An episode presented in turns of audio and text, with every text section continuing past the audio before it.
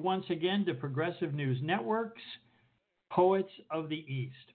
Poets of the East brings you voices of poets from Eastern Europe, from Asia, from Europe. But the important thing is you get to hear the voices of poets speaking their truth, telling their stories, sharing their innermost thoughts.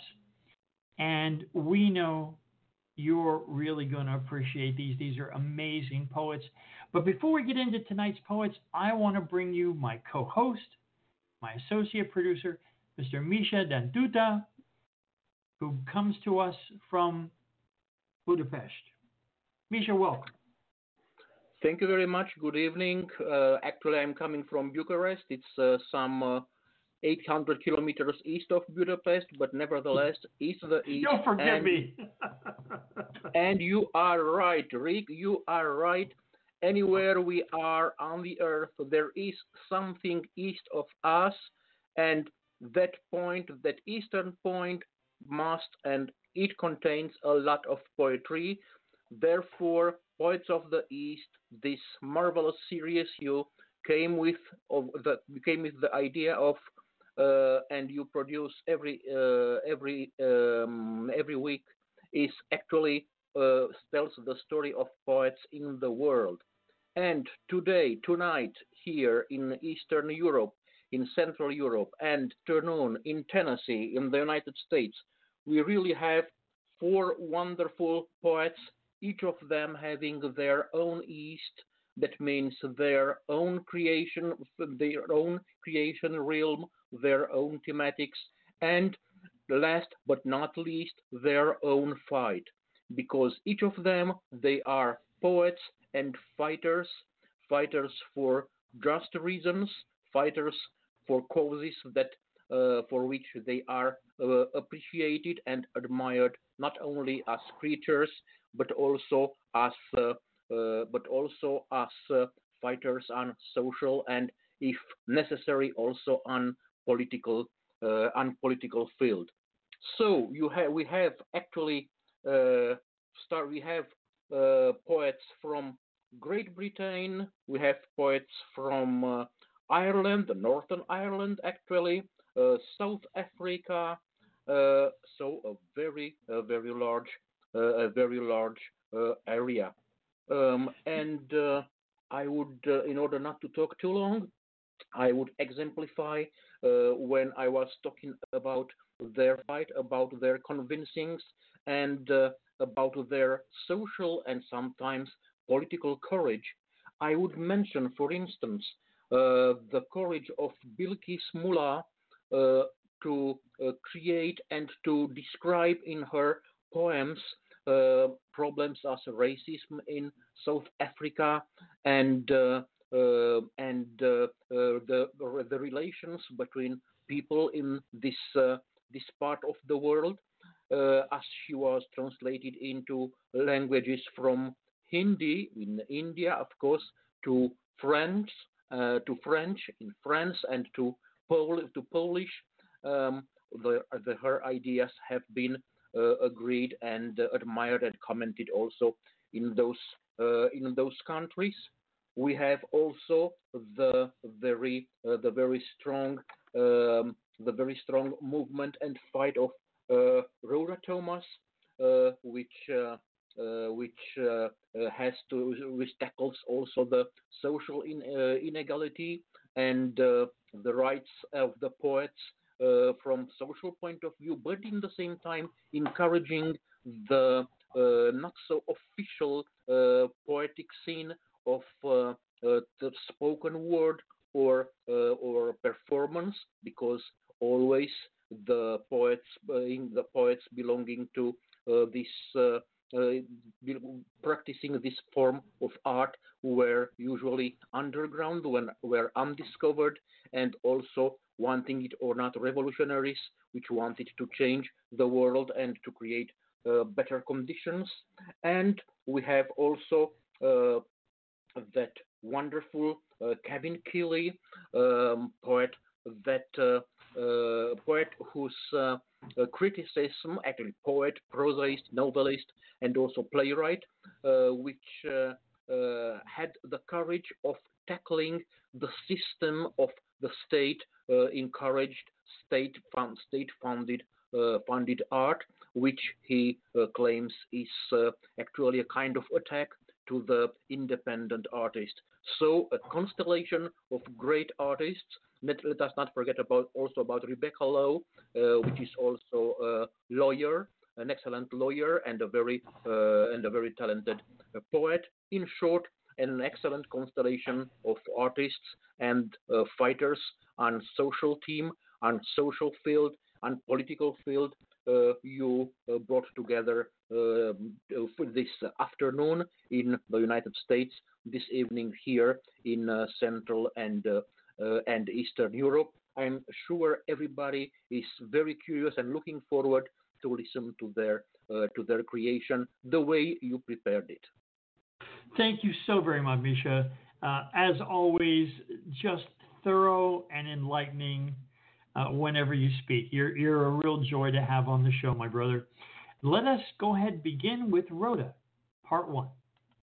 Ladies and gentlemen, I have the great pleasure of bringing not only a fine poet, but a fine humanitarian, a woman who has stood up for human rights, for liberty, for freedom, for equality, and I'm prepared to guess probably against a war or two in her uh, in her brief time here on the planet.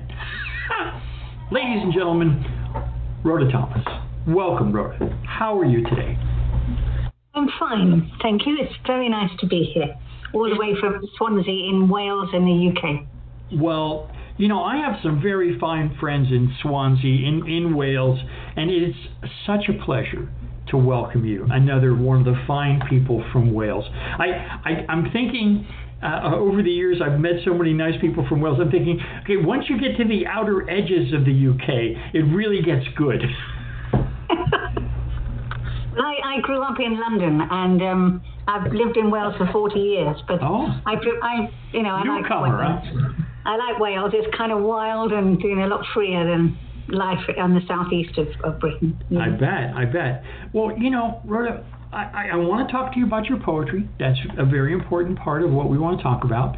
But I also, uh, I have been what I'm going to call a political poet my whole life. I, I I started writing political screeds, uh, political poetry, satirical, uh, poking fun at the, the bad guys for since the Vietnam War days. That, that's when I started.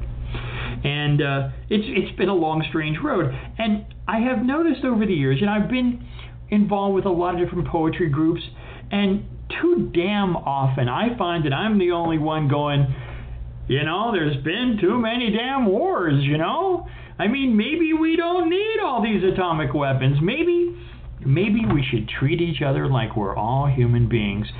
So much poetry, and I, and I don't really mean to slag it, but there's just so much introspective stuff that when I find someone who addresses societal issues, who addresses issues of war and peace, of common humanity, that that lights me up. So, my dear, as a special poet. Tell me a little bit about how you got interested in caring enough about the world. You know, noticing what's going on in the world that you wanted to try to do your part to try to make it better. How, how did your activism begin? Um, I think from teenage years, um, not so much that I was active, but well, no, I was actually, of course I was, but because I mean, reading helped a lot. I was reading a lot of American uh, material, and particularly um, through second wave feminism. I was reading all the people, Gloria Steinem and Kate um, Millett and Shulamith Firestone and all those people. Um, and that was very inspiring. And novelists, I was, you know, reading Balzac and Flaubert and Dostoevsky, ah, all this sort of thing. I mean, ah, good stuff. Good stuff. I mean, I hasten to add, I didn't get this from my home background. I, I, I met, um, you know, some very interesting people when I was doing my A levels and at college, and, and that started me, changed my reading, and that I think that opened me up. But my family, my mother was involved with the um, the Conservative Party, what we call here the Tories, Mm-hmm. and she was a. I mean, she wasn't very active, but she was a she was a good secretary, and she did the minutes for their meetings. And I got involved initially at 15 Wow. with the Young Conservatives, and Uh-huh. I got some training in public speaking and things. And then when I went to college, of course, I was up against everybody else was on the left, and um, you know I was called a fascist pig for quite a while at age 16, and I got elected very quickly to being um, on the union executive.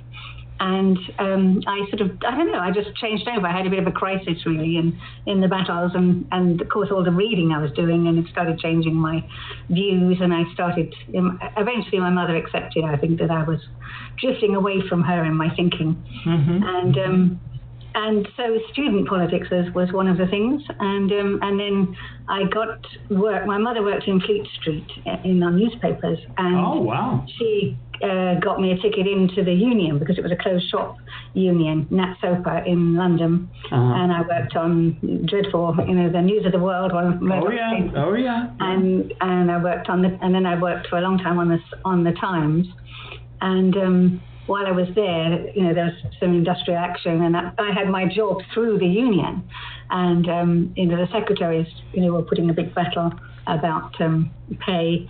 And uh, you know, I had to stand up. I was asked to cover and things like that, and Mhm. all of my own. I sort of said to this big boss, you know, I was still very young, you know, um, no, I won't cover, you know. And he said, well, you know, please, you know. And I said, well, I can't. You know, I believe in fighting for the secretary's pay. And eventually, the Times was closed for 18 months. I mean, the, the battle did carry on. I, I left and went to university, but. Um, you know, I suppose those were early beginnings. And then when I was at university, I, again, I got into women's politics and ran a lot of feminist Let me, workshops and let me like ask that. you a question. Hmm. I have always been puzzled.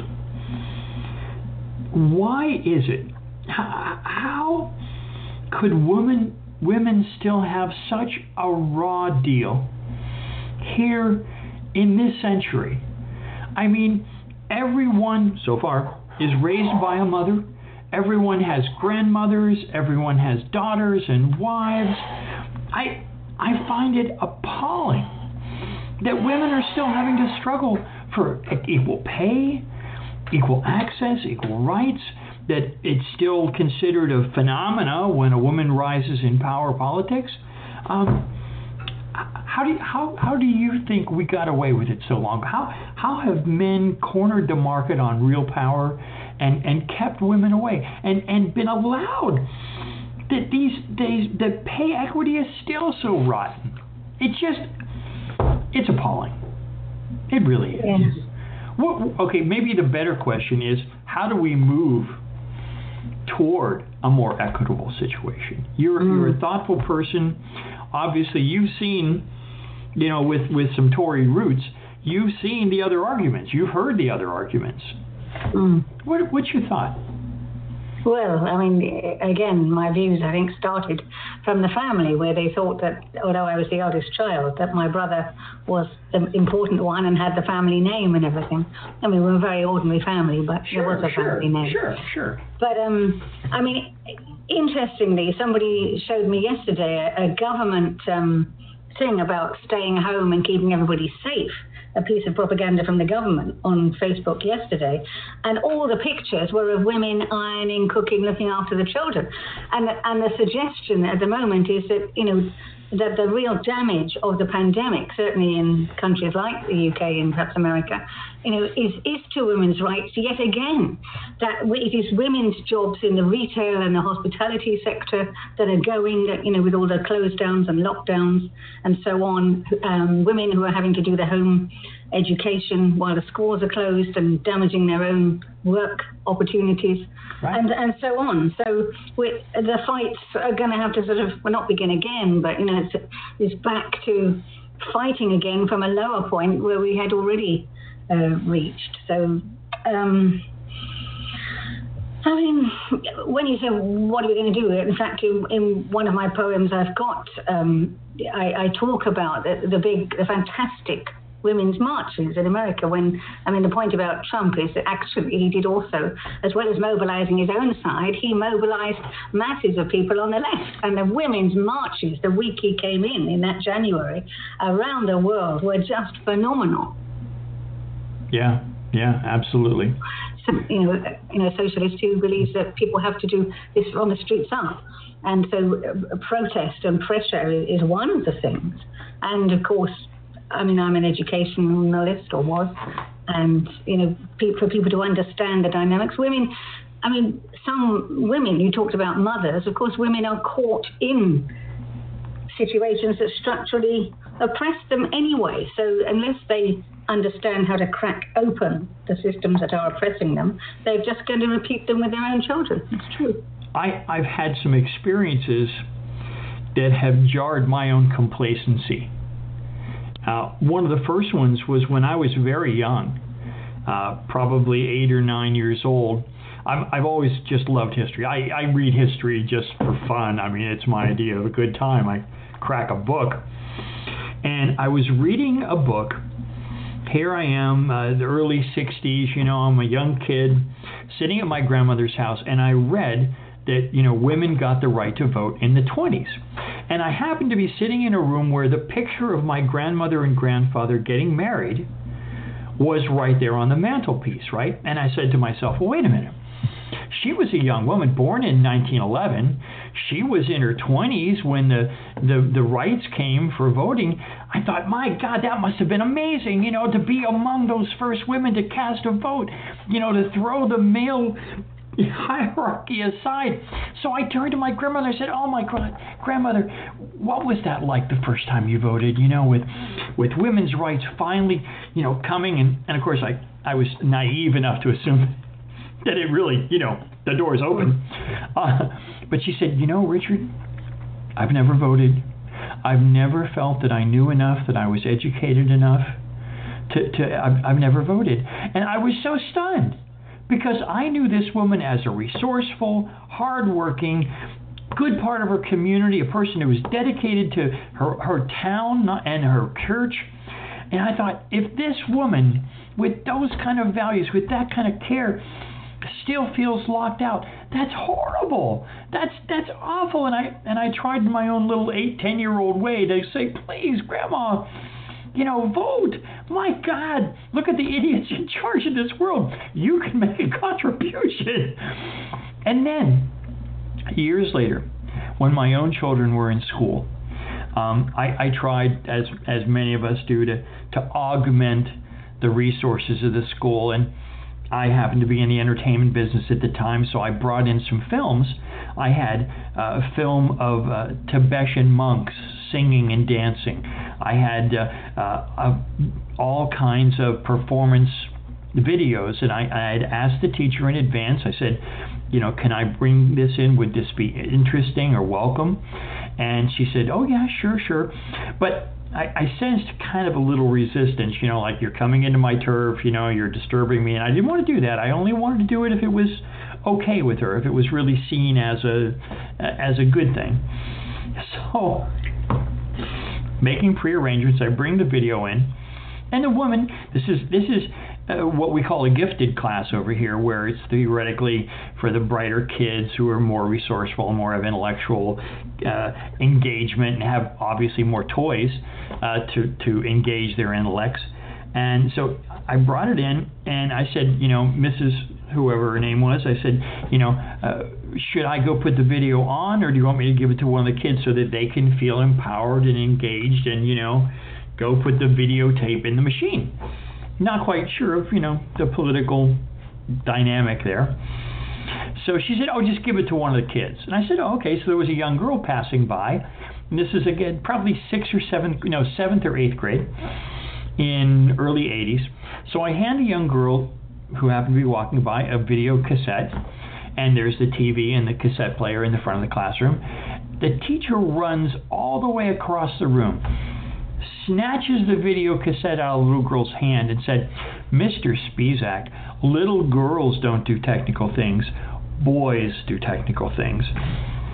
And I thought, if this is what the advanced class is like, if this is what the gifted program is, I, I was I was absolutely stunned because I thought we'd been further along. Well, I mean, it, I think some good things are happening. I mean, I think, I mean, it's a small thing that's not really that good, but I believe they're, you know, changing the Barbie dolls and things so they're more active and they're different races. And so, you know, everywhere is trying to, you know, but the point is, I suppose, from the way that I think of it, society um, benefits from, when I say society, governments, the power brokers and so on, they benefit from women's subjugation in the sense that and you're seeing it with the pandemic, that women do a massive amount of free work. You know, we and you know, I was one in Britain. Our pensions were delayed by seven years, um, and and yet it was my you know later age group, women in their 50s and 60s, who do you know masses of looking after elderly relatives, looking after partners, sick and disabled people, uh, children, and so on. And the government doesn't really want to pay for all that. So, you know, the, the, all that free labor and the emotional labor that people bring to their jobs. And, and some people, when they, you know, have been protesting, they say, well, we're going to hold back on the emotional labor because we just do what the minimum. But women, you know, give such a lot that is un, sometimes, well, often unrecognized, but right. more particularly. I mean, they, for example, in the 60s and 70s, there were things like wages for housework campaigns and so on. I mean, you know, all that gets done. Women do, women's liberation also resulted in or being twisted back on them because women now go to work and still do a lot of their cooking, ironing, getting the children doing, getting the children to bed and helping them with their homework and things on top and are absolutely exhausted. Yeah. Um, so it doesn't suit the government really. The reality is they don't really want full um, women's um, equality. Yeah. Well, that all being said, some of us are still doing what we can to uh, raise consciousness, organize, uh, speak out, and this is invaluable wisdom to me.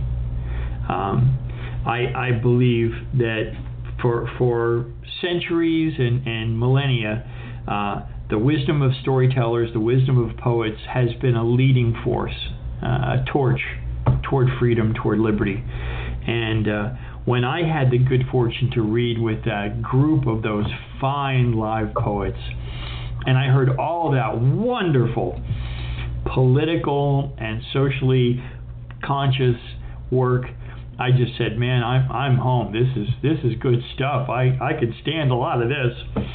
I uh, I I just felt so lucky to hear such strong work and such thoughtful work. So I said to myself, well, I need to invite some of these fine poets to speak, to share their heart, to share their wisdom. And you're one of the first people I wanted to invite. So I was wondering if you wouldn't mind sharing a few of your poems. That would be lovely. So if you want to introduce it and tell us what it's about, or, or maybe you're the kind of poet that says, listen, darn it, and you'll figure it out. Whatever your pleasure is, my dear.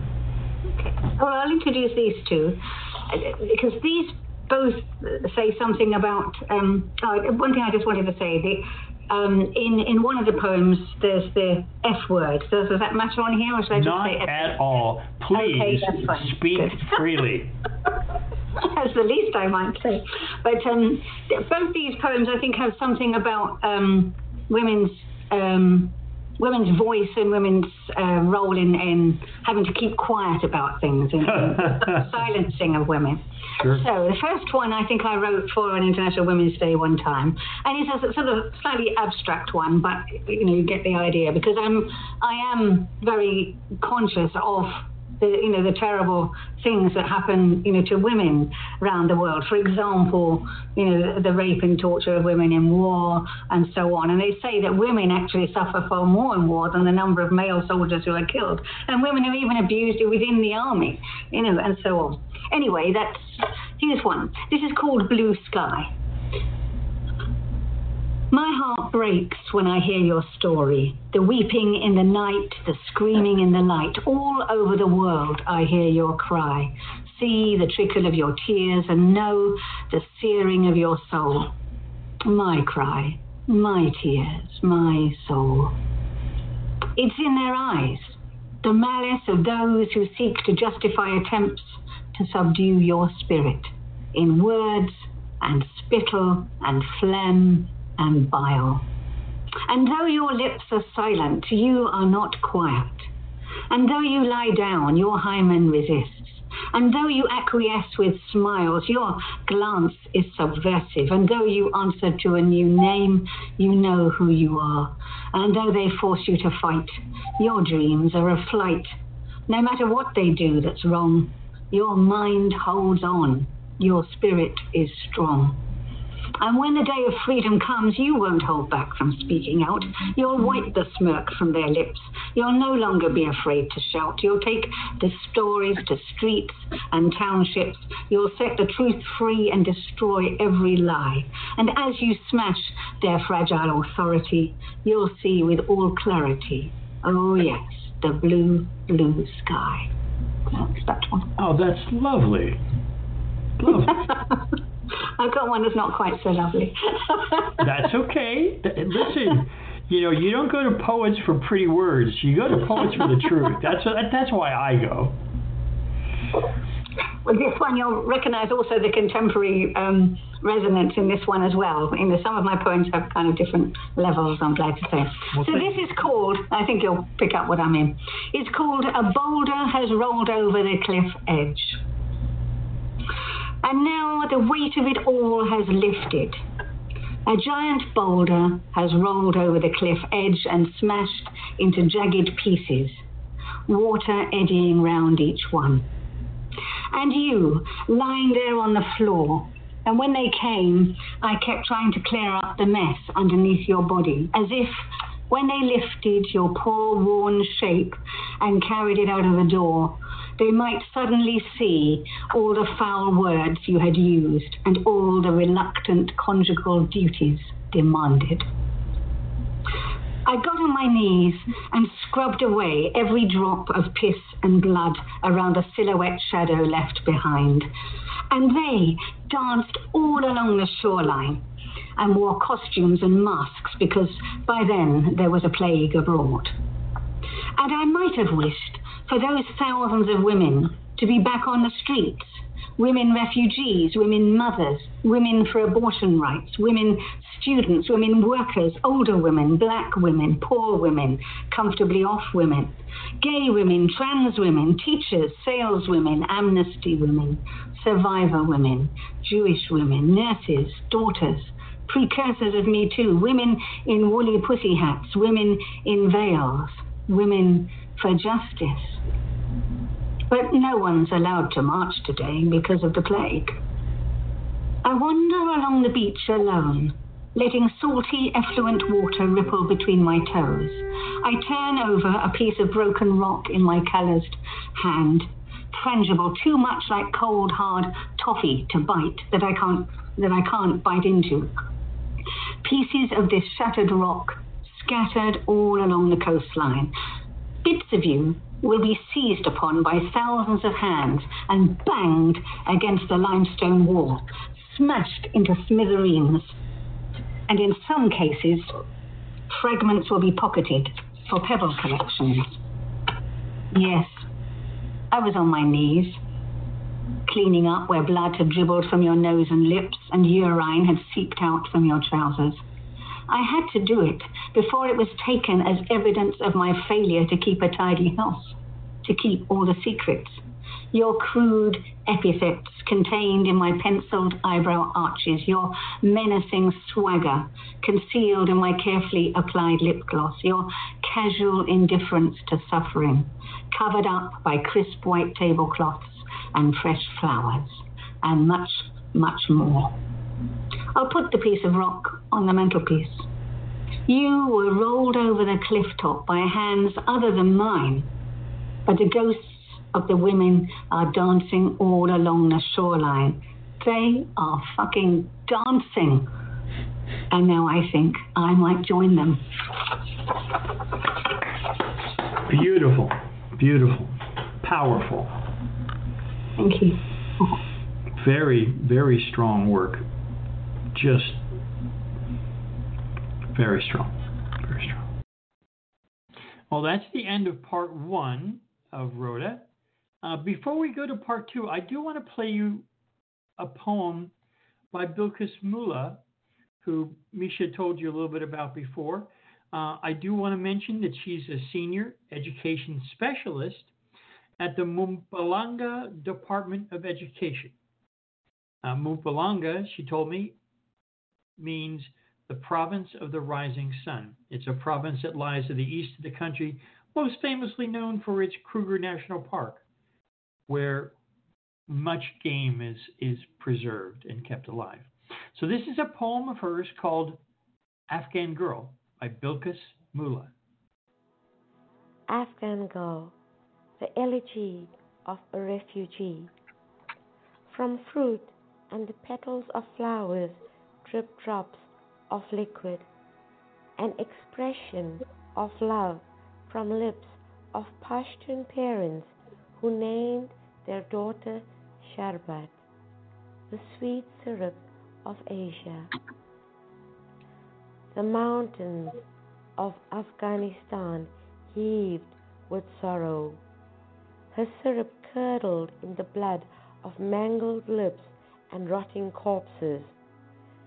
Flesh torn on the killing fields of greed when an orphan was born as refugee. Ill fated to conquest's power, ghosts retrieved from the debris of death, shudder from the shock of artillery as shrieks of horror collapse to anonymity, unceremonious on tombstones of rubble. Sharbat bewitched him with her marine green eyes. The photographer who flashed her searing accusation to the world, indelibly haunted by Afghan girl, the cover girl with no poise, pout, or portfolio. Her mystique is unveiled beneath the smear of red, in eyes that claw the feral animal with nothing but life to sustain her dead soul.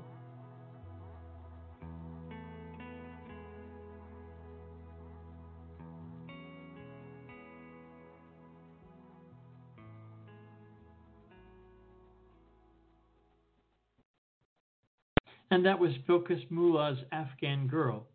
And now we return to Rhoda for part two. Rhoda Thomas from Swansea. You know, the wisdom of poets has been such a guiding light to our world. And uh, whenever I see that light so bright, it, just, it gives me hope. I'll tell you. With all the idiocy around, with all the lies and mendacity and, you know, not just casual cruelty, but enthusiastic cruelty. A voice like yours, the voice of a poet, speaking truth, that gives me hope. It really does. Thank you. Yeah. Yeah. I mean, in Swansea, we started up, my partner and I, we started up uh, Live Poets uh, because we saw we, we were going to. Uh, I mean, I only started writing poetry about five years ago, and we were, you know, I started going to poetry groups, but we felt the need for. We didn't always feel it was the right place, or I don't know what it was. We just felt we could do more with political poetry to give a space where things were more political, and that encouraged people to come. I think who um, you know, might not have otherwise, I think. Let's right, that way. right. And we started to see the power of poetry as a political force. And when people say, you know, am I a, a poet? you know, and an activist, I, I, say, well, actually, poetry now is my activism, really. Um, and we run workshops as well, and we encourage people to think about, you know, what you're trying to do with your political poetry. And, you know, I'm sort of becoming aware of the different kinds of political poetry. For example, you know, some can be very sort of um, uh, polemical, let's say, you know, and and they are needed. I mean, sometimes before the pandemic, anyway, you know, I went to lots of you know vigils and protests in the square in in our in our town and so on, and sometimes read a poem. And you're wanting to encourage people, you know, to get involved, or it might be a poem for a for a particular event, you know, a terrible you know, shooting or, a, um, you know, at the moment we've got, I haven't written a poem about it yet, but, you know, we've got a lot of um, asylum seekers are being kept in, in horrible um, you know, old army camps in, in, in Britain, and you know, we have a hostile environment, and you know, there might be specific things we want to write a poem about politically for a campaign. But you know, some of my work is also I'm my background in psychology and psychotherapy and so on is to fuse the personal with the political. So I think there are lots of different purposes and kinds of poetry, and some people favour one more than another, and some people write different things for different events.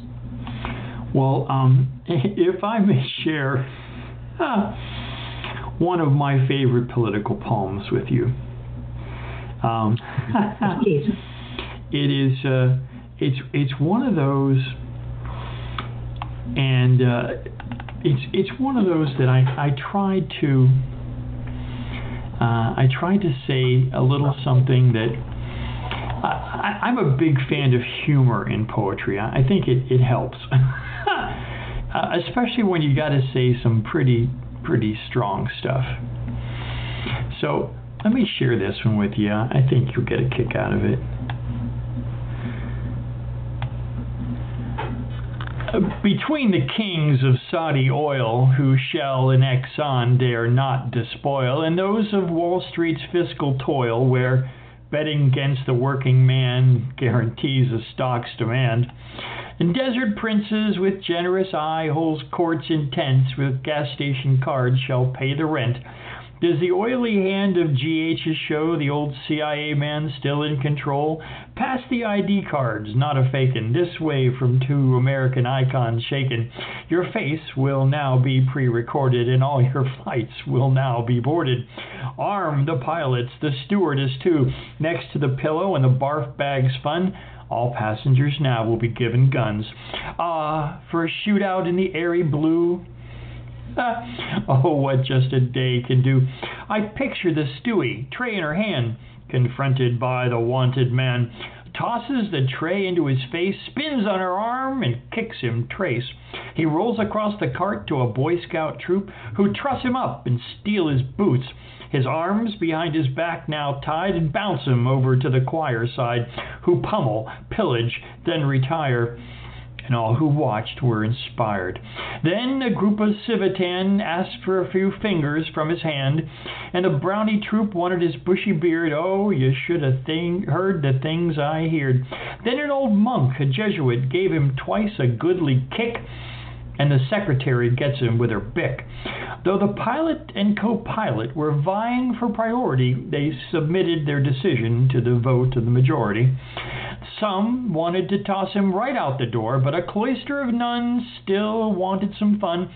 They dragged him back to the airplane's tail, and a rugby team ran him back to the gale. Up to the galley where they banged his head two or three times on the oven's lid. A group of congressional aides in first class pulled every hair from out of his ass. A covey of comedians dove right in with a left and a right to his nose and his chin, and a group of traders down from Duluth pushed him and mashed him into the roof. Some ceiling tiles in the overhead bin broke when they tried to stuff him in. But let this be remembered and never forget don't ever wait till your library book's late. Yes, yes, very powerful, really. I'm I'm a, a great fan of um, Carolyn Forché. Do you know the poetry of witness? Uh-huh. And um, you know some of the terrible things that are, done in the name of torture and, and so on. And there's that one, the colonel, you know, with, and he gets throws all the ears that have been cut off onto the table. And, yeah, I um, I, I would like to share one more with you. This is a, a kind of a vintage one. It was written quite some time ago, but it, it, it still, unfortunately, still stands quite quite readily. It's called uh, one one of my friends who said, "You know, Rick, you're such a positive person. Why do you write such nasty, dark political poetry?" And I said, "Well, besides the fact that we live in nasty political times." Um, I, I, I, do take your point, and I will try to do a little better next time, and I'll, I'll try to share a little something that's a little more uplifting. So I wrote this. This is to that challenge of being more positive. It's called Non Disposable World. Picture it a world without thermonuclear overkill. Bomb lost its thrill? It will. It will. Picture it a world after all the bombs are gone. Too far, Mon? bomb lost its thrill? It will. It will. Picture it. A world not holding its breath at the edge of death, the toxic waste, the chemical taste of food. In money, only good. Bomb lost its thrill? It will. It will. Picture it. No mad generals with pointing digit poise, ears pinned, filled with noise of shouts of doubts. Bomb lost its thrill? It will. It will. Picture it. A world after the end of biological weapons that fools would send, threaten. Bomb lost its thrill? It will. It will. Picture it. No fanatic, dramatic, climactic climate war, no inversions or floods or earthquake cone crunch, too much heat then or dry, no clouds in the sky, no rain with lunch. Bomb lost its thrill? It will. It will. Picture it. No ray guns in space, no thistly whistly missiles to bless the stratosphere torn, or hot heads wind down, burn after space war. For afterthought, it had meant quite a lot. Bomb lost its thrill? It will. It will. Picture it.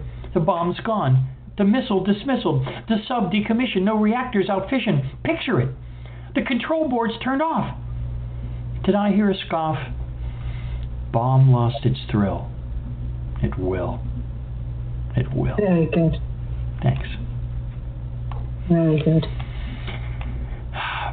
You know, one of the first inspirations that I had for political protest was watching those marvelous anti-nuke marches with Bert, Bertrand Russell back in the early 60s. I just thought, you know, just as I was just a very, very young child, but I thought, man, that makes sense. You know, what the hell are we doing in this world with all those explosive weapons, world destroyers? How can we do that? Yeah. What madmen! But enough about me. How about another one or two from you? Okay. Well, I think, I mean, I agree with you. I think humour is, is important, you know, sometimes to lighten it all. I've got a, a couple that um, might come into that category. Let's have a look, because some of my material is very dark. Let's see if I can find it. Nothing wrong with that. Sometimes, it, you know, how else do we appreciate the light? Well, I think if one's trying to reach people, as I am, then um, you know, lots of there's various ways to reach people, aren't there? And um, humour is, is one of them. Yeah.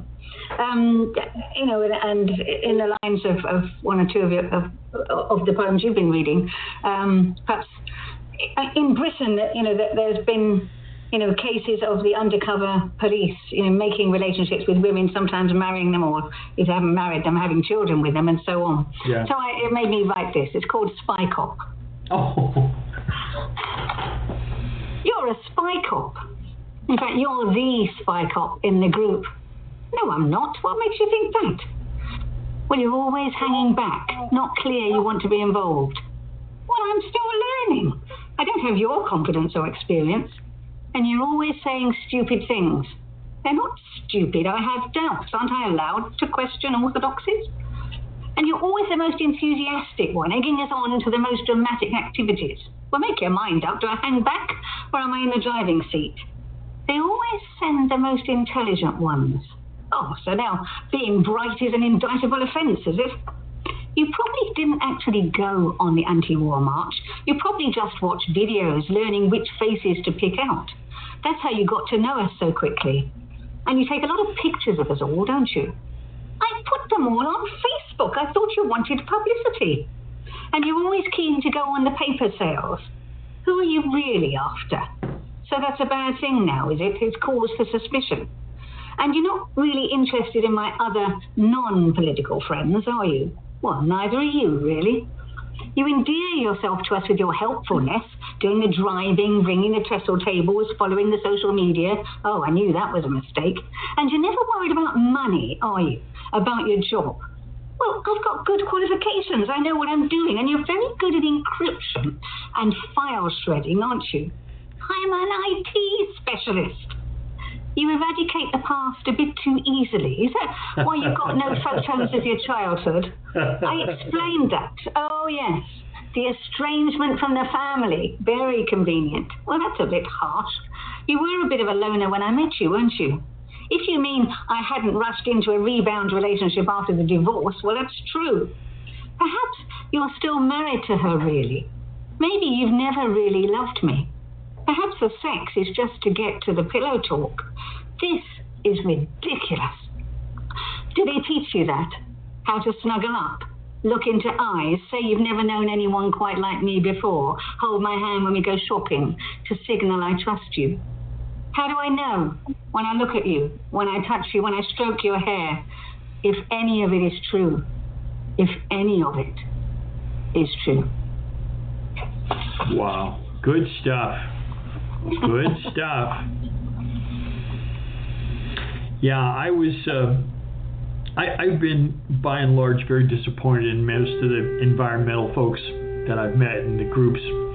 There's a, a, a great degree of socialization and not a lot of not a lot of action. But I went to a group. There, there's a group that's widely known as a real activist group uh, called Earth First. And a friend of mine, a poet, said she was having her First meeting. Would I want to come? Because she takes me as a very serious person. So I go, and at this meeting, one guy, one one particular fellow, is extreme. We need to shoot. No, first first he said, I know where the re, the uh, yacht for the head of the local power company is, and I think what we need to do is blow up his yacht. And everybody else has been talking about, you know, real political action, and this guy is talking about blowing up people's yachts. And I got my antenna went up, and I pulled my friend aside and I said, "Hey, wait a minute. Either this guy is is actually insane, which is entirely possible, or he's here for the other reason. He's here to arrest us all and get incriminating information. Because if we buy into his plan, I said, I'll tell you right now, I love you and I trust you. That guy, I will not be around. She said, Well, you know, it's funny you should say that because whenever we do an action, he's always got a mask on. And I go, Okay, everybody else is out front. Everybody else is open. We are who we are. No, no tricks. You know, nothing up my sleeve. But this guy's wearing a mask. I said that's got to be a flag. And she said, well, you know, there was one other thing he did. We were on our way to protest in another town, and on the way there, he said we should start shooting the linemen who work on the electric power grid. And I said, okay, tell you what, if you ever invite this guy back again, you are stupid, and I know you're not stupid. I said, I'm leaving. Go in peace. Do what you want. That guy, I am not going to be around that guy. That's. Yeah. Yeah. Do you want to share one more, dear? Do you have time? Uh, yes, I've got time. What else shall we have? Um, Anything you desire. anything you desire. How about even yes? I think yes. Um, Thank you again so very much. This has been marvelous. Oh, that's good. Let me see. Here we are. I mean, some of my work is, um, in a way, I think my whole life has been activism in the sense that I've always been teaching um, and facilitating people to, you know, make make the most of their lives or overcome the obstacles or understand what's happening and why they're unhappy and, and so on. Sure. And in the poetry world, I mean, at the moment with with the pandemic, it's been Zoom has been marvelous because it's opened up the international field. I'm meeting poets from all over the world. Um, but there's that little bit, I know, about self-esteem and compet- competitiveness and Oh, so yeah. on. I mean, I'm, Oh, yeah. I mean, I'm not necessarily trying to get anywhere really. I mean, I, I self-publish my own books and so on. But um, you know, it's hard not to be intimidated sometimes. Let's put it that way by the wonderful people and all the fantastic prizes and awards and slam winners and book publishings and so on. Anyway, so it's called Even If.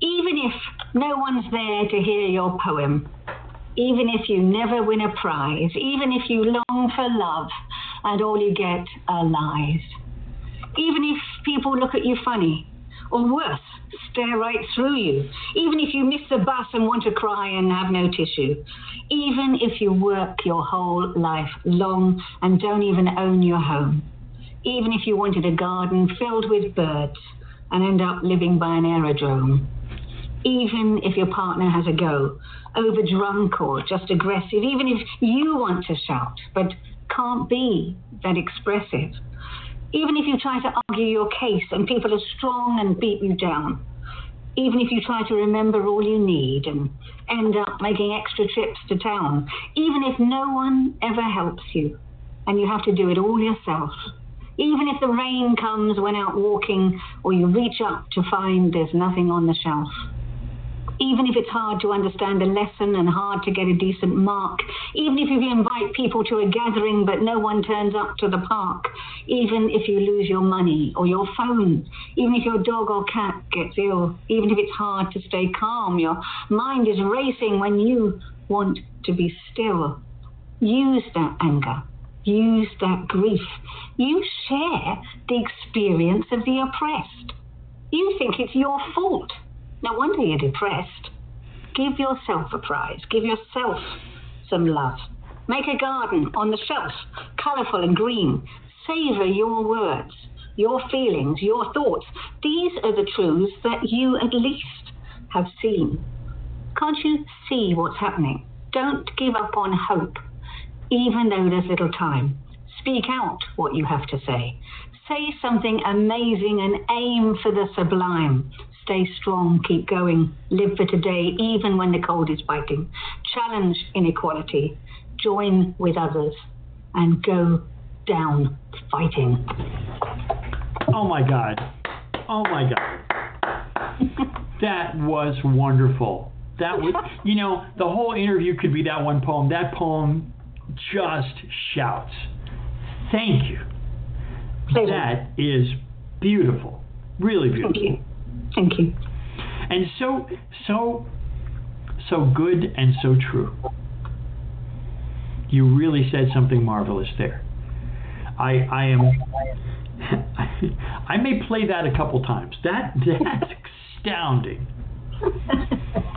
I hope a, li- a lifetime of feeling very small. Well, my dear, you speak the truth of so many in that piece. You really, really do. And you know, it, it's so funny that you mention that because I was I was the other day thinking, you know, it's so marvelous. Now, like you, I have met poets in France and in, in Central Europe and in Asia and, and in uh, more friends, new friends in, in Britain. And it's so marvelous. And, and part of me is going, yeah, you know, and there's this little competitive thing, and you know, this one got that notoriety and all that. And I went, yeah, yeah, yeah, yeah, yeah, yeah, yeah, yeah. But the beauty to me is meeting these hearts, meeting these minds. You you gave me enough joy for a day. Thank you. Oh, thank you. Well, it was really nice to meet you and to uh, come on this program and have a, a good chat with with you. Fascinating to have a conversation. Thank you so much. Well, with uh, if everything goes reasonably well, it's going to be broadcast starting this Saturday, and it'll be up for months and months. So, thank you, Rhonda. Thank you. It's it was just a delight, and I, I hope we can do this again sometime. Brilliant. Thank you. Okay, you have Bye-bye. a good, bye bye. Bye. Uh, Misha, let me ask you a question, brother. Uh, I, I wonder if that's that poem spoke to you as well. Well, there is very much to be told. Um, first of all, I want to congratulate you for this initiative. I think this kind of poetry, of militant poetry, has to be known, has to be uh, promoted in order for the people to know what they select, to know what they choose, to know and to find out that something like this exists sometimes very close to them. This is one aspect, information. And this is a very important part of your job, and you are doing it really great. Thank you for this and congratulations. The second, the second aspect is that, sorry, as we were talking at the beginning, sometimes, actually, no, not no, not, not sometimes, very often, the underground, uh, the underground dimensions of the artistic and, uh, in particular, literary creation, uh, just because they are underground, little by little they connect with uh, this uh, revolutionary, um, militant, mainly left-wing uh, oriented uh, kind of literature, and especially poetry, especially poetry because it is the most stimulating and the most dynamic, and uh, it is the one which is able to raise uh, hopes and to make people move and fight and uh, and uh, come to new ideas the most.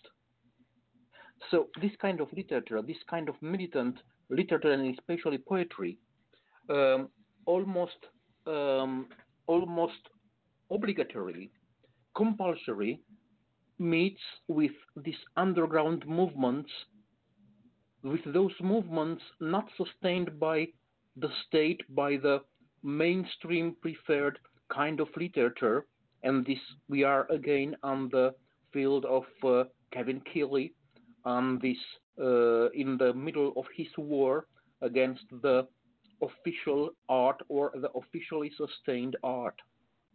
Uh, this is the reverse of the medal. If we have a mainstream, a commode mainstream, um, sustained by the state, and everywhere in the world, the art sustained by the state is the one which does not make any problems, the one which is acceptable for everybody, aesthetically irreproachable, socially not provocative, and so on, not challenging, and so on and so on.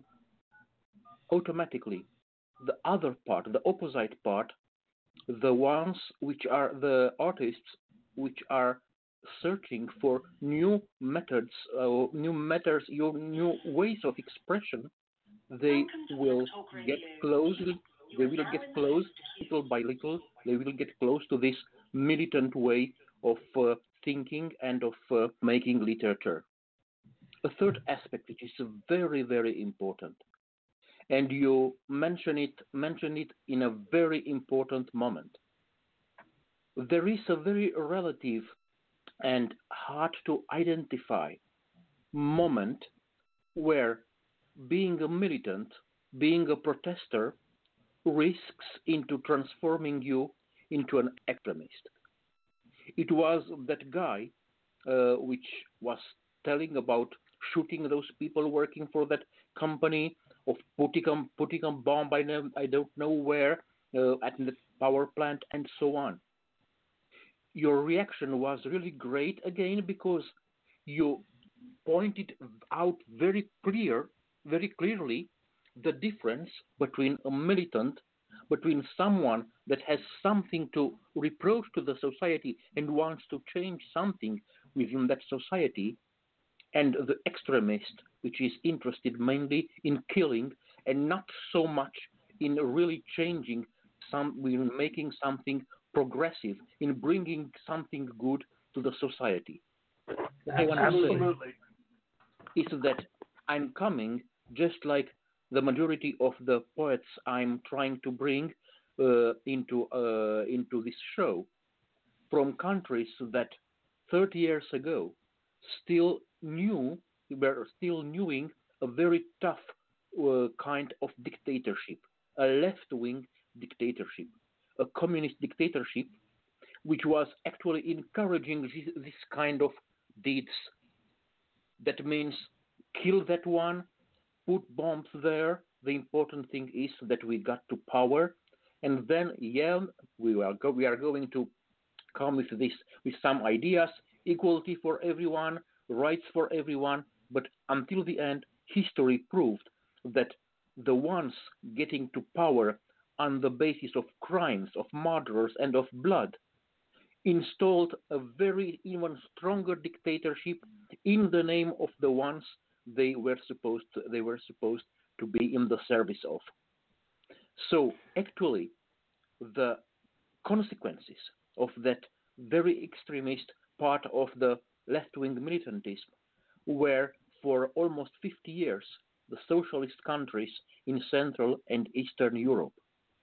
Millions of people died because of this. Millions of people died because they were officially or unofficially against those regimes, because they were only protesting peacefully, because those regimes, which at that, their time protested with blood, with crimes, with murderers, did not accept any kind of protest when getting to the power, not even the peaceful ones. So we were in the situation in Central Europe, in Czech Republic, in, well, at that time Czechoslovakia, uh, Romania. Romania was actually the toughest dictatorship under after under Ceausescu. Um, Bulgaria, uh, Hungary, even Poland, all those countries knew this kind of dictatorship, and we were all fighting them. I repeat, peacefully. And right, it was right. a historical chance for us that in 1989, uh, actually in 1984, uh, when Gorbachev came to power, uh, reforming wing of the Communist Party of the Soviet Union came to power and encouraged those reforms, encouraged this tendency and therefore the transition towards democracy and the fall of the communist regimes was made without war, without arms, without fights, with the exception of Romania once again, where a very bloody revolution costed us the lives of uh, more than 1,500 people. Well, well, that's, that's those are those wonderful, wonderful points. points. And in and furtherance, furtherance of that, of that very idea, idea let me, Let bring, me bring, Mr. Mr. Kevin, Kevin Kiely. Kiely. But look, I'll read this out now. This is a completely different. This is the way I. This is the way I move my psyche around. I don't. I don't dwell on anything for too long, you know. But uh, I hear you. This is a poem written by a French poet called Paul Valéry he's uh, you know the way they have these accents, the way the Parisians, they're very good. For, learning French is difficult for people because you have to go back into you know almost medieval use of accents over letters. He's Paul Valéry, and this is of a long poem he wrote about language because French poetry went very what you call ideological and abstract after a, a very very well known poet called Stefan Mallarmé, whereby a poet is not just then absorbing material to write about nature or people or events or whatever the poem is meant to be, but this somehow, you know, the way language poetry arises. So this is one of the very early language uh, poems. But at the end of his poem, what I think is beautiful about it is he, in a Grecian, Roman, you know, Babylonian manner, he sets up a god of language. But he puts it into the Judeo-Christian terms now, because we know we know our, our, our, Jewish friends they don't have saints. It's, that's a Roman, that's a that's a Catholic Protestant uh, uh, uh, theology. But he being he he being you know Protestant Catholic, um, he makes language a saint. So I'll just give you his French word. It's a lovely thing, and then I'll read it. Honor, I'll, I'll read the French. There might be there might be people from New Orleans listening into your program, or Montreal, where they're very fussy about their French. Honor des hommes sans langage, discours, prophétique paraît, belle chaîne qui s'engage, le Dieu dans la char égaré, illumination, largesse. Voici, parlez, une sagesse, et son cet auguste bois, qui se connaît quand elles sont n'être plus la voix de personne, tant que des ondes et des bois. Now you've heard of a place called Boise. You know that lovely story about Boise, Idaho, where they they're not pilgrims, I reckon. They're just you know what you call travelers, and they come along out of the awful plains and very little vegetation. And this French adventurer says, you know, oh, voici les bois. Look at the woods. I find that amazing. It's the way they play, and then suddenly that town. I remember just passing through that state. and People, I said, "What is this? Does Boise mean?" I said, "What in the name of what the heck is?" But it's just, it's kind of strange. It looks like a couple of other things. So then they explained it to me. I said, "That is so funny that the bois got turned into." I think up there they kind of call it like Boise, you know, Boise.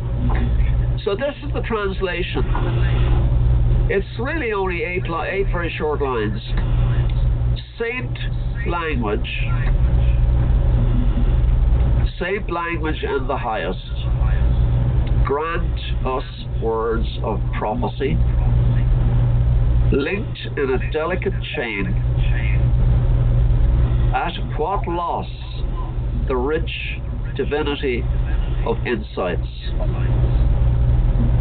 Goddess, your wisdom, please. Your beautiful voice sounding like no other through the ocean and the trees. That's my translation of it. Beautiful, beautiful. But of course, it comes. See, I have to. I have to send him. I uh, have to send him in the other world his hundred dollars for taking us for stealing his poem. His ghost will be looking for me now. You're responsible, Rick. Well, that's okay. I think the spreading of understanding, uh, the respect that you showed language by quoting this wonderful poet, and your fact that you can deliver it in both languages, I think that that is an admirable, admirable thing. No, no, absolutely, no, no. He was, he was. I think what is interesting about the French, um, that they write these magnificent intellectual essays. That's why I, I don't know why he he came across my bows, as it were, recently. He he's a poet who wrote about Leonardo da Vinci, who's somebody somebody that everyone is still exploring. And then you take somebody like, and I was just explaining to somebody the other day and writing something.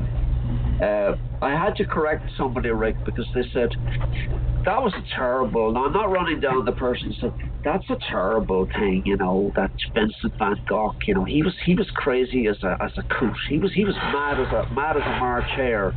He was like a one-legged owl up on a tree. So I said, now look, I'm I'm so sorry. I said I'm going to have to speak on behalf of Vincent Van Gogh. I said Vincent Van Gogh did not irrationally cut off his ear. When you go into the explication of it, he, rem- he removed his ear to try and help his girlfriend. He thought they were. I won't get into the medics of it because I'm not a medical doctor. He did it as an act of kindness, loving kindness, to try and help her with a particular kind of medical condition. And you know, he did. He did get to a, a physician himself, and they did. They did. You know, which is which is which he was making work for surgeons, of course. but you know, when a couple would be so involved with each other, you know, they, they could get involved. But I, th- I was explaining that when the, when the lives of these poets and artists become publicized, you have to make sure that you don't give a cartoon version. You have to try and stick to the original data. You know, it's not it's not a very it's not a very very good good concept. But then going to another guy, I mean Antonin Anton, Antonin Artaud, another French writer, he also deals with that subject matter. He wrote a very gentle and perceptive essay about Van Gogh and saying, look, come on, Van Gogh took some drink and he used to go down to the bar and he used to, you know, sing some songs and recite some poems, but you can't go running down his character. He's he's he's probably no different than, than, than you know than other people when they go out reveling. So that is the area I've been working on at the moment. Thus and that and was that Mr. Mr. Kev Kiely, uh, giving, uh, giving us the benefit, benefit of, uh, uh, his, his erudition, on, on French, French poetry. poetry. Uh, before, we go, we go into, into, our next, next poet, poet uh, this Rebecca, Rebecca Lowe, I do, I want to share another, another one of Bilkis Moola's amazing, amazing pieces. pieces. This one, this is, one called is called New Beginnings. New Beginnings. New beginnings. Light pours from the sun, falters through dark hearts of sordid memories, conflict, the pebbles and rocks of crushed dreams. It was the year when history begged for recovery, appealed for a vaccine, buried bodies stricken from a virus that showed no mercy for those afflicted, ransom to oxygen tanks, and the struggle for breath in short bursts. Unemployment and paltry wages, the shutters of windows shut to commerce, ailing economies in the throes of lockdown. Dark clouds smeared eyes in terror, fear trapped behind masks, the veneer of helplessness against the pandemic that held the world to a cage of imprisonment.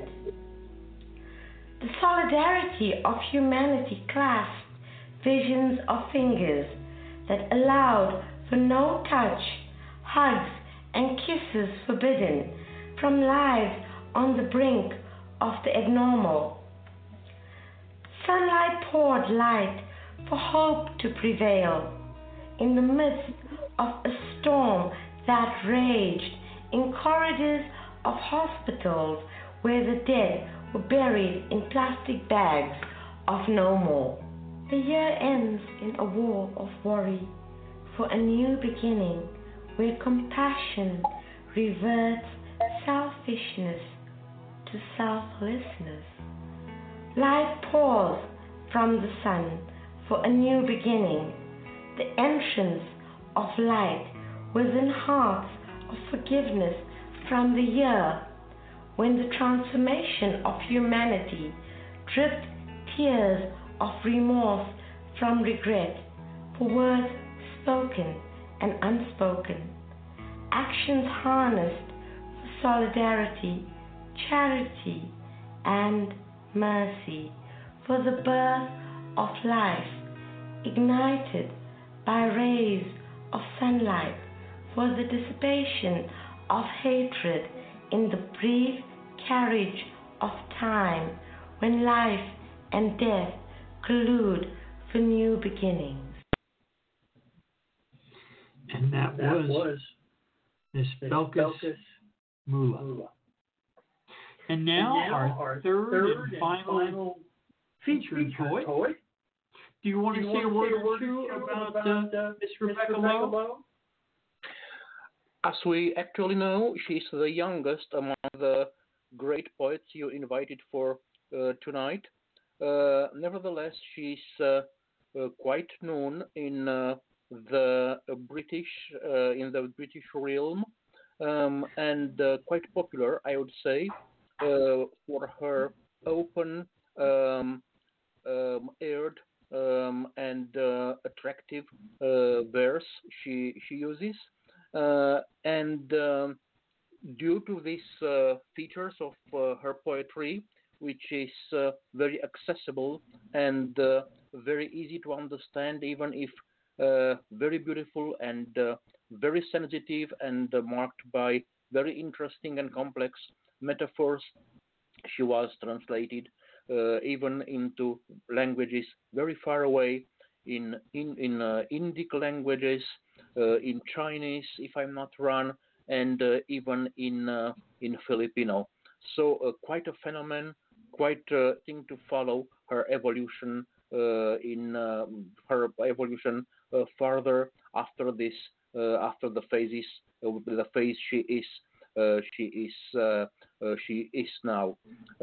if I were to to mark to note one word or to use one word to, for characterizing for describing um, her style, I I would I would I would name sensitivity or sensibility, which today is quite a rare feature. Thank you, Thank so, you much, so, much, my brother. My brother. Always, Always you, you shine, shine a brilliant, brilliant light, light on, on your, your analysis. analysis. Thank you. Thank you. And, now, and now, Rebecca, Rebecca Lowe. Lowe.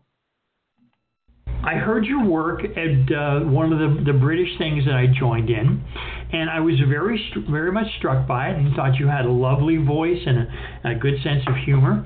And I wanted to invite you on the show to talk a little bit about yourself and mm-hmm. also to, to read some of your poetry and to tell us also about your activism because that's all, you know, all part of it. And uh-huh. I believe that poets have a kind of a really special responsibility. You know, we're here to kind of bring the magic back a little bit, uh, to to take people from what they like to think of too often as their mundane world you know mm. and and yeah. to remind them the magic to to say yeah all that's true but you know there's also this wonder there's also this mm-hmm. magic and uh, that to me is one of the real just powers of poetry yeah, absolutely. I think especially at the moment with lockdown as well, when so many things are closed and it's so easy to feel quite despairing. I think poetry and art and music are what have kept me going. And I think that's true for a lot of people. We're really realizing how important those things are in our lives um, as a way of just keeping momentum and keeping us keeping us sane, really. you know, absolutely. I've definitely been more creative over lockdown, I think, than I've ever been.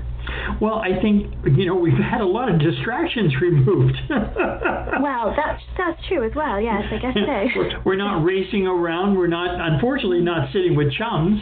But mm. but you know we we are spending more time in a solitary or very limited uh, social environment. And for those of us who who feel compelled to write well, it's it's been it's been inspiring. Mm. So tell me about yourself, Rebecca Lowe. Uh, you're, you're a marvelous poet who I've had the chance to hear a couple times. Um, when uh, first, when did you start writing? Um, I have been writing all my life, really. Since I since I could put a pen to paper, I have wanted to write. Um, I grew. I was very fortunate. I grew up in rural Somerset, um, surrounded by beautiful countryside. My parents used to read to me all the time. Oh, um, nice. One of my earliest memories is because my brother's two years older than me, is of looking at a bookcase and wanting to read the books because I knew that he had this magic thing that I didn't, and I wanted to know what was in them. Um, and so I started writing poetry really from the age of about seven. Um, I had an amazing primary school teacher called Mrs. Baker, and she used to have us all marching around the room reciting Captain Beaky, which was a, a poem of those times, and uh, just having loads of fun playing with words. In fact, she was such a good teacher that when I got my book published, um, 40 years later, I managed to get hold of her on Facebook and I sent her a copy of the book with a message saying thank you for believing in the dreams of a small child because I think teachers are, they don't realize how amazing they are, I think. well, that that is a wonderful story. I have a somewhat similar one. Uh, I lived in a little town in Pennsylvania and we had this marvelous library. It was to me a, a castle of dreams. It was not only mm-hmm. beauty on the outside, but there were just it had been around for 60 years And in, uh-huh. in America, that's just ancient. And, and it was just so wonderful and so intoxicating a place. And and when I published my first book, I said, you know, I'm going to make sure that they get a copy. So I wrote the librarians there, and I said, look, I spent so many hours in your wonderful library. The least I can do is give you a copy of my book if you if you will accept it. And they said, absolutely, absolutely, send it. So. So I did, and and Oh, I, I asked one of the librarians if she wouldn't mind having her picture taken holding my book in that library w- that I loved so dearly. And she was kind enough Oh, to do that. So that's a real special thing. I, I really love what you're saying. Um, so, like like many poets, you were struck as a child that this is just a marvelous thing to do, reading and writing. So, you know, when you were starting writing, um, you know, a, a lot of times we're, we're doing descriptions of beautiful things around us or people that we love and all. What what were your po- first poems about? My first poems were um, a lot about nature because I spent a lot of time outside, outdoors. We had lots of pets. We had goats, dogs, ducks, cats. Um, so I, I, I was, you know, I spent a lot of time outside, so a lot of poems were about that. Um, I, I actually have, if you want to hear it, Oh, one of my absolutely very, earliest poems Absolutely. um, which I found in an old book. So um, I won't read all of it. It's called A Magic Touch. oh, Um, but what really struck me about this, reading it years later, is how much of it still kind of applies to the way I see the world. Um, anyway, I'll just start from yeah. It is a magic touch that makes the moon. This is when I was seven, by the way. oh, how It is a magic touch that makes the moon and makes the sky so clear and blue. A magic touch makes all things equal and can put a stop to war. A magic touch is always needed, but is often hard to find. Where can you find a magic touch? A magic touch is in you. How nice. Yeah, and I, I was really struck by that reading it years later because um, a lot of the beliefs in it, the sort of connection of nature and the idea that we have this power within us to affect change, um, and also the anti-war thing, all of that is still in me. So I think it's true what they say about, you know, show me the child at seven and I'll show you the man, or, or woman in my case. And yeah, I think a, lo- a lot of what I am now stems right back to that time. Well, you know, uh, one thing that that I, I've always been sad about with non-poets is that often you'll hear from them and you say, "Hey, what's new?" and "What have you been doing?" and they'll say, "Same old, same old." I've never heard a poet say that. There is not one poet in the world who is bored by life. yes, yes. Well, there's so much to explore, isn't there? There's so much to to write about. I suppose when you're a poet, you can't help observing everything as well and seeing everything as a story. You Well, know, I, mean, have- my friends tease me. They say, um, "Oh, you're not going to put me in a poem, are you?" can't help it. Everything is a poem. well, I, I have I've a long evinced a theory that special things happen to writers and artists. That Mm. part of it may be because we're ready for it, part of it may be because we see the magic, and, and part of it is just that we're a lot more observant, I think, than people who, you know, walk through some gray day every day. It's just uh, it's just hard to believe. And uh, I have seen so many amazing things living this life as an artist. Um, when clearly there's an intersection in your work and in many of us where uh, the social realities that we live in, whether it be the school environment or the, the collegiate environment or the working world environment or the civic life beyond, um, they, they compel us to address it. When you first started writing your, I'm going to say, civic virtue poems, was this in school? Uh, were you confronting some of that, or did, or did did it wait a little bit and you started dealing with the world at large and, and the working conditions and civic strife? I think they've come somewhat later, not because I haven't always had those concerns, because ever since I can remember, um, I was brought up with those sorts of values as well. You know, I had a granddad who was a conscientious objector, Oh, and my family nice. was strong um, pacifists. So that was always part of my background. Oh, how nice. Um, and I had a great great aunt who was the suffragette. So again, Oh, that sort of nice. That kind of equality um, and striving for, and and you know being gi- given permission as a woman to sort of come out and say no, actually, do have a voice and I, I demand better.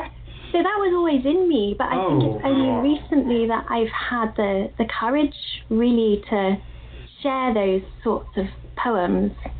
Um, Good probably in the last few years, really. Uh, partly through Live Poets as well, which is a group that I'm involved with here in Swansea, which you've also participated in some of their Yes, yes. live Zooms, I know. And uh, they have been amazing um, in terms of just encouraging me to, to find a voice. And and we're, it, we've got a really great poetic community here in Swansea as well, which has been just wonderful for me. It's been like a sort of homecoming. I've lived here for must be about 20 years now, and definitely feel like it's where I belong. Um, and I think that helps, you know, because we all encourage each other um, and support each other. And we, we have these amazing live open mics, which I'm looking forward to getting back to the, the physical open mics eventually, Right. uh, because the atmosphere is just wonderful. Well, I'm I'm one of those poets that has has written political stuff uh, for a long time. I, I I was a young teenager during the uh, beginning of the Vietnam War, hmm and uh, because I had been fortunate enough to read a lot of history as a very very young man, I I saw through the propaganda uh, very young, and I started addressing that. And in the 60s, as I was growing up and into the early 70s, it was a really tumultuous time. And I, I felt as a writer, uh, I, I could not be silent. I had to address these things. So we had the Vietnam War. We had finally the the beginnings of a renaissance in, in black life and and uh, civic life, uh, finally becoming available to African Americans in this country. And I had read. I've been I've been given books on anthropology as as just a, a seven and eight year old. I mean.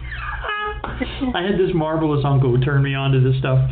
So I had a real profound cultural education as very young. So my my writing and my political uh, diatribes and political poetry started very young, and I, I have such respect for poets who who dare to address social conditions.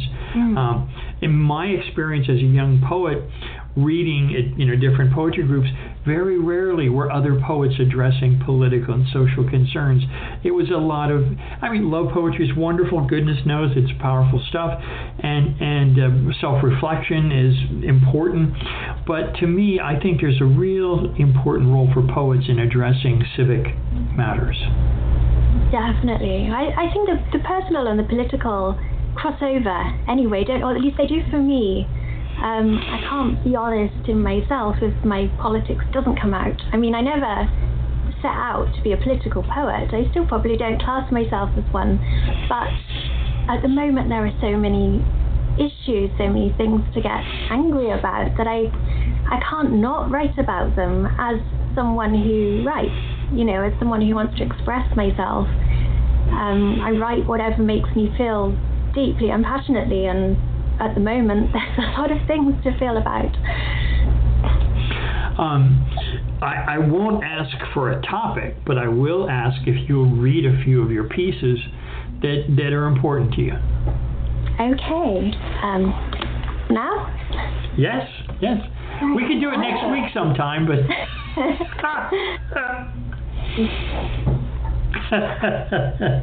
Right, I'm going to do this one because it actually touches on what you just talk, talked about, about daring to speak out.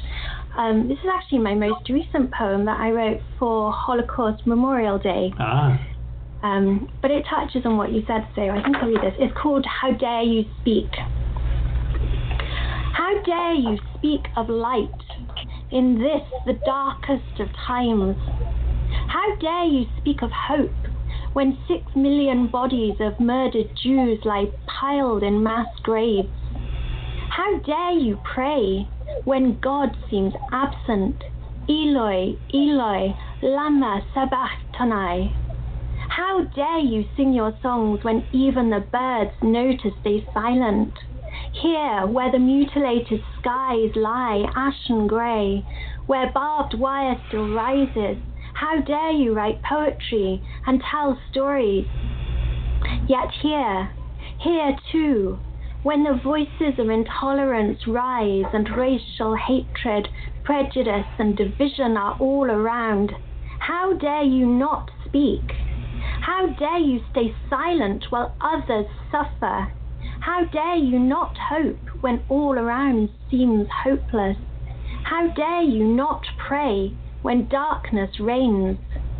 You can search for answers in buildings or in books, or you can find the light within yourself to ignite change. You can sing the songs of freedom that batter down chains. You can hold hands across borders, across continents, across cultures and religions, standing in solidarity for the despised, persecuted, and rejected. And you can say, Never again. Not in my name. Not in my name. Never, never again. Bravo. Thank you. Bravo. Bravo. You know, there's so much. I think one of the things that I love most about poetry is that in a world where there's so much duplicity, where there's so much misdirection, so much marketing, the honest voice of a poet speaking with passion just just, I just find it so intoxicating. That mm. and and you know yourself when you're reading a piece, you know there are pieces that you read for their for their beauty. There's pieces that you read for the spell that they weave, and then there's those poems like that one you just read, where indignation, where where truth and justice just ring. That stuff oh my god. In this world it's just it's just such a clarion call. Mm. yeah and i think that's i think that's what we aim at as poets isn't it? Is to have some connection with I mean, it, it's a sort of magic, really, isn't it? That you oh, can reach across to other people in, in different countries, even across different languages, sometimes, different cultures, and find that piece of humanity that you share, that moment, that experience, which is universal. I think that's what we all hope to achieve, isn't it? Uh, well, and I think that's why I love poetry so much, actually, because of that universality. The uh, as, as, you were saying, there's so many important uh, issues. Um, I write a lot of environmental stuff. Uh, I write a, a, significant amount of what I would call political satire. And uh, I, I, would like to share one of my poems with you. Uh, it, it's, it's one, it's very unusual if I can find this one particular piece uh, because it, it draws a comparison you know, as a as a card carrying hardcore progressive socialist, uh, I know where my politics lie. I know where my friends' politics lie, the people I hold dearest. But I try in this one poem, and I, I hope I can. I'll just take a minute to try to find it. I try to build a bridge, and I try to find a commonality between the conservative and uh, and the liberal or progressive, because I think there's, there is an important place where we are absolutely the same. Give me just one minute. Let me see if I can find it real quick. Otherwise, I'll read you a political piece that I, th- I think you'll probably like. it is so nice to talk to you. oh, that's great. I look forward to hearing your poem. well, thanks, thanks. Okay, let's see here. Let's see there. No. Okay, let's try here. Um, and um, so true as well. What you say about trying to find common ground. Um, it can be so difficult, can't it? Sometimes when you're talking with someone who has opposing views, but I always try and look at it from where they're coming from and try and understand how they've reached the point that they have. Mm-hmm. Empathy goes a long way, doesn't it? It does. It does. easy, but uh, yeah. Okay, let's see here. Ah, there we go. There we go. I, I'm finalizing my first poetic collection. Uh, I've, Oh. I've been publishing uh, prose and short stories for a long time. Uh, I have two books out, and uh, because I felt that uh, short stories, they're they're both easier for people to digest. They make a smaller demand, uh, but I also thought that they're treated more seriously. You know, poets have to have to appreciate. You know, we're kind of relegated to this side door of literature. You know, so many people don't really take us seriously, and you know. When I raised that point with these poets I'd spoken to earlier today, you know, what did they think? You know, the oldest literature we have is poems.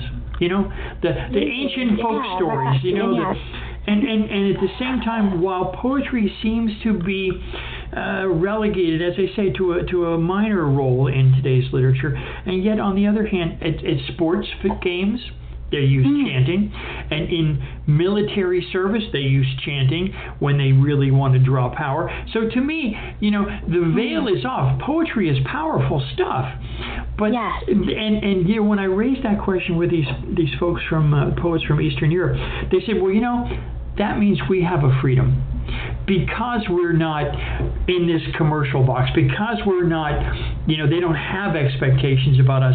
That gives us a freedom, and I thought that was an interesting point. Yeah, it absolutely does. You know, because as soon as you start trying to write to sell things, then it's not going to be truthful. It comes back to what you were saying about truth, doesn't it? Yeah. Um, whereas poets can be completely truthful. Well, you know, when They're not worried when I- about pleasing people. right. When I was a young writer, uh, as a child and young man, I used to think, you know, uh, I have to write. I don't have a choice. You know, maybe I should look at, you know, what do people say about trying to be a successful writer? And I looked at a couple of these books, and they basically said, you know, find a formula, you know, pick a popular genre, write to that genre. And I thought, you know what, my voice isn't that. I don't want to write about cars. I don't want to write about women. Yeah. I don't want to write about detective stories. I don't want to write. That's not what I would need to write. My muse has its own agenda, and thank you so much. That's what I'm going to do. Okay. Yeah. So this is a poem I'm reading for you. It's called Conservative and Liberal Mind. The divisions between what conservatives and liberals find are only as wide as the narrowest mind, and never so deep as to keep at bay the warrior's hand or the diplomat's play. These both, it seems, can hold quite dear a mother's love, a baby's tear, and yet differ so on the country's steer. They both cherish and hope and hold to the breast a youngster's hope, an elder's rest, yet with party and polity so contest. The cherished dream, the path so grand, will part these friends, confound the trends, that each would nurture shared goals, split ends. Yet each holds his party dear to his heart, and yet seems so to differ just in the art of who governs best would govern least and nourish health and wealth concede. They both despair of the moderate stare. Those great gray mumblings wander and seem not to care, unabashed, unaware. While quite gloriously, passionately we play our part, with our honor high and our rhetoric smart, jousting up another hill with a will, all toward the party's coffers thrilled. With bennies we'll build a wall apart, with a threadbare horror and the lawyer's art. Each with his plans, each with his hopes, in party thick, in misanthrope, mutters and marks the passing throng, who seem not to notice, not to belong to the party, the team, the banner, the cure. No pledges they're signing, no pamphlets allure. Conservatives and liberals fine. They're only as divergent as the narrowest minds. They both cherish freedom. They both really care. They just see a different road over there. One says laissez faire. One says c'est la vie. A mere matter, moral of a mere mortal matter of vowels, portentous difference of cadence. They flail at ennui. Viva la difference, I'm wont to say. They've both been to barter for bread, same as me. One cherishes liberty just like the other, both warm to the fire and smile to the lover. While judges may judge and legislators wrangle, they both stroke their spaniel and brush their daughter's tangle. Who do I hope to contend with this verse? That neither are wiser, both heir to the curse of time weighing heavy. The slipping sand hardly stays, and we all light our candles and aim toward the day. Oh, I love it. Excellent. I think you really capture the, the humanity of, you know, you've got those two sides that are opposed, but actually underneath we all want the same, don't we? Yeah. Wonderful poem. My dear, would you share another one of yours? Okay. Um, right. I should do one from my book, um, Blood and Water, which I've just had Please. um, came out in November from the Seventh Quarry. It's my first collection.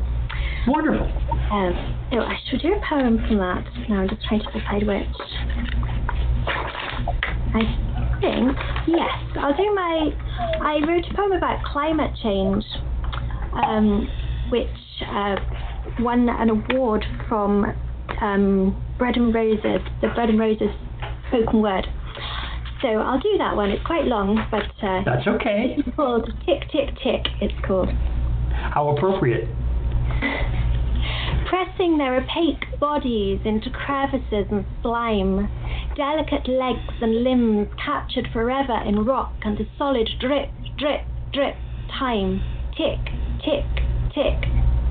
To flash of steel blade, earth to earth, black diamond etched into the scars of those who dig, dig, dig, the sticky blood that pumps the heart of industry.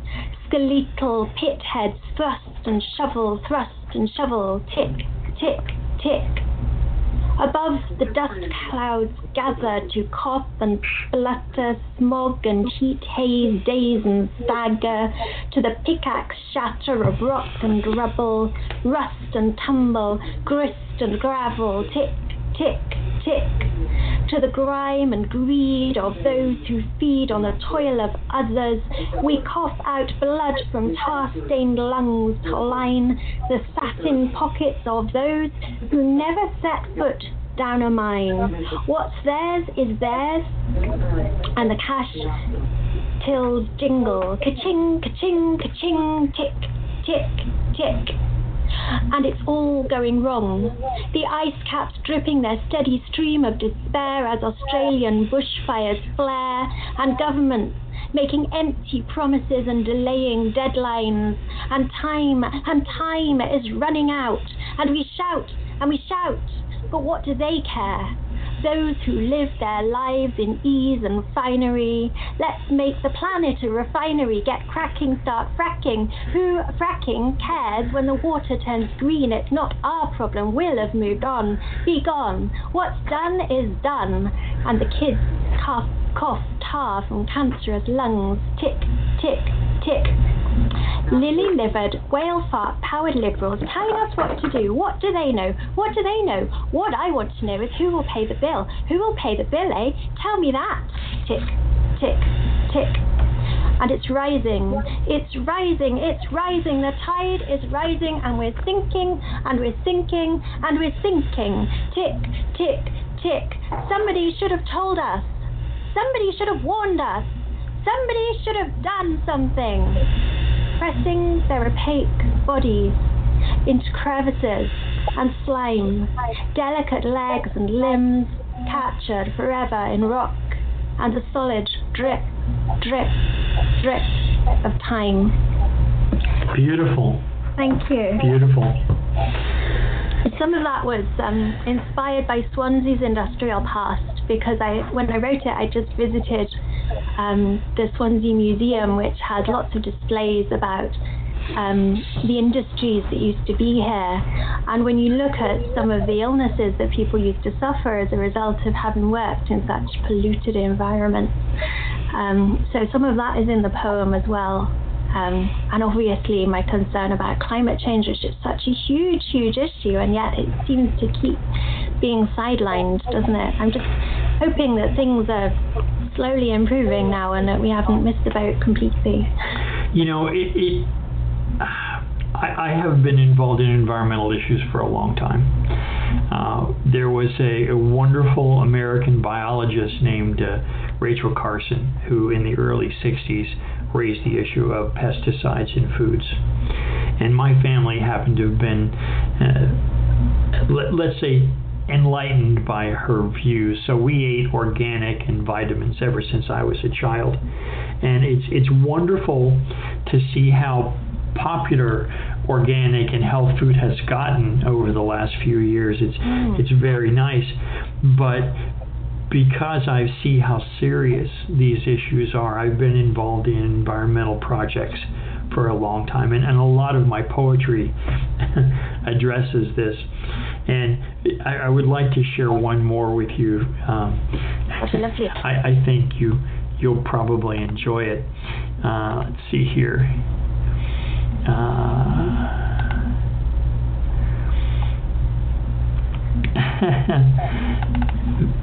where I had uh, had lived in Florida.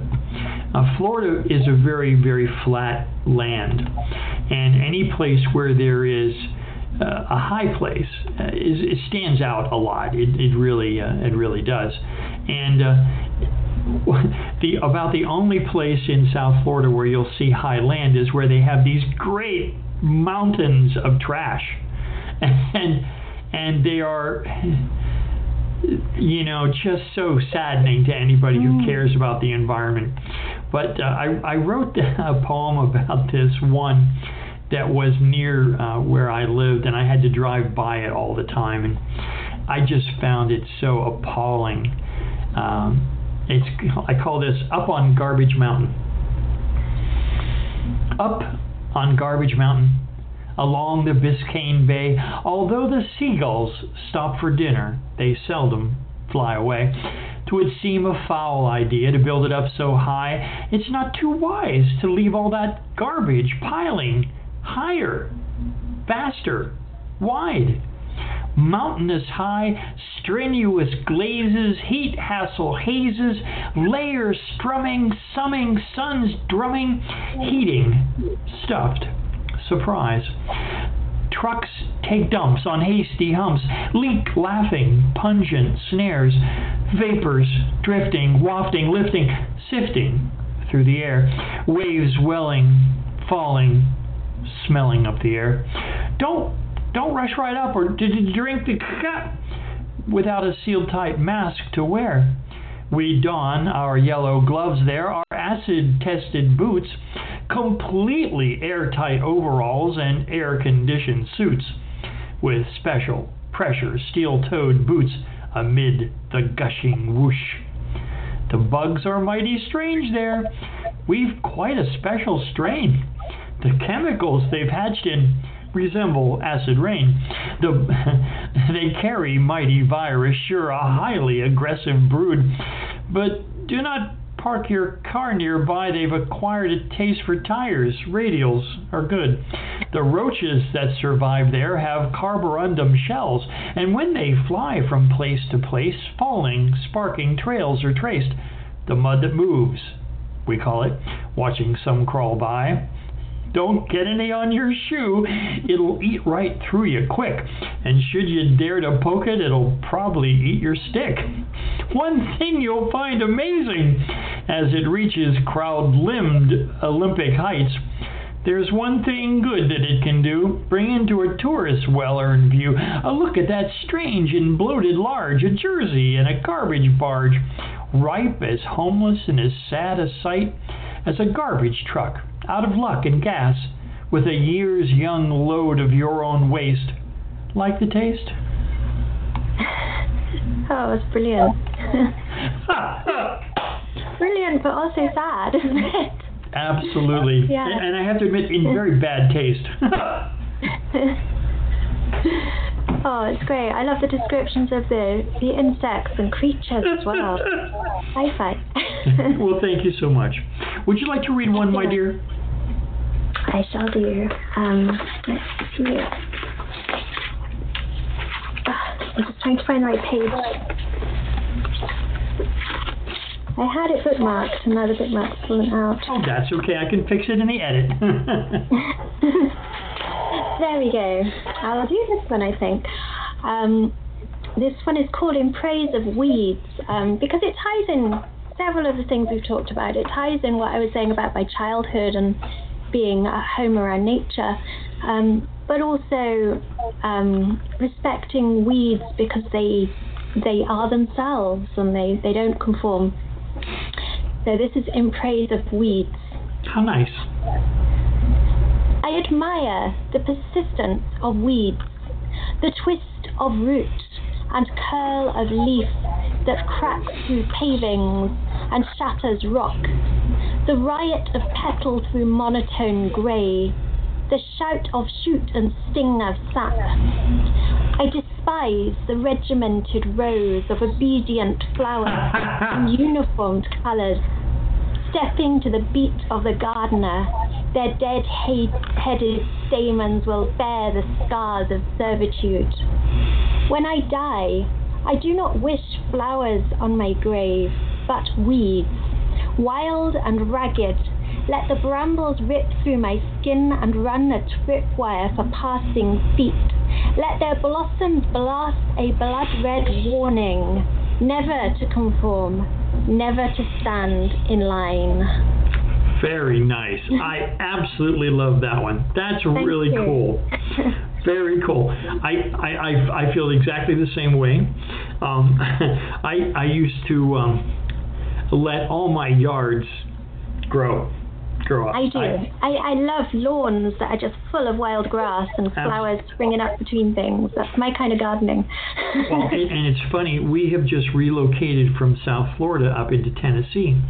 And a, a very nice neighbor with the best of intentions has come over and mowed the lawn several times. and, and I wanted to say, you know, um, why don't you just let it grow a little a little bit. Oh, it's but so good for the wildlife as well, isn't it? It's amazing. Yeah, yeah, yeah. Well, we, we make up for that by feeding an awful lot of birds.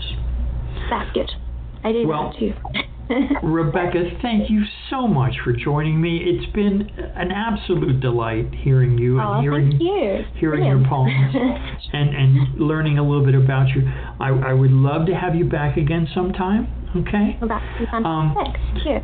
If if you were going to say one thing to the listeners that that might just inspire them to, to encourage them to write, what would you say?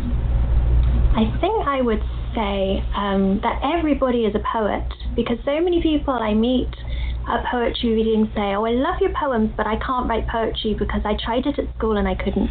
And I just want to say, if you have a voice, you are a poet.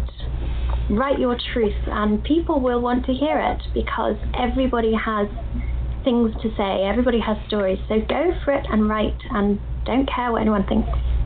Bravo, bravo, bravo. That is marvelous. Thank you, Rebecca. Oh, it's thank been a delight. much. It's been a pleasure. Okay, talk to you soon. Thank you. Bye bye. Well, as we wrap up, wrap up today, Mircea, you want to talk a little bit about the poets we have next week? Uh, just sort of highlight or two? Well, a fresh voice, a very inspired choice from your part, and uh, for sure, um, a voice, an author whose evolution worth being followed, worth being observed during the next years. Um, it is to be observed her tendency, uh, her attraction for the fixed form, for the classical form with the rhythm and uh, rhymes. By the way, just in a short parenthesis, these fixed forms, these rhythmic forms of poetry reminding the music, the mi- reminding marches are the most attractive for uh, for the militant poetry, for the one which is trying to codify into a rhythmic, mechanically rhythmic um, um, uh, structure, uh, some ideas, some uh, some slogans, uh, if you want, uh, which uh, uh, some uh, which could stimulate the idea of protest, of of not of disagreement, of of revolution. so it is quite a, quite explainable that almost all the poets which practice practice um, militant poetry uh, have to do more or less or feel attracted by the uh, by the classical uh, poetry with marked by rhythm and by rhythm and rhyme. otherwise, yes, I completely agree with you. A charming presence um, and and an excellent voice.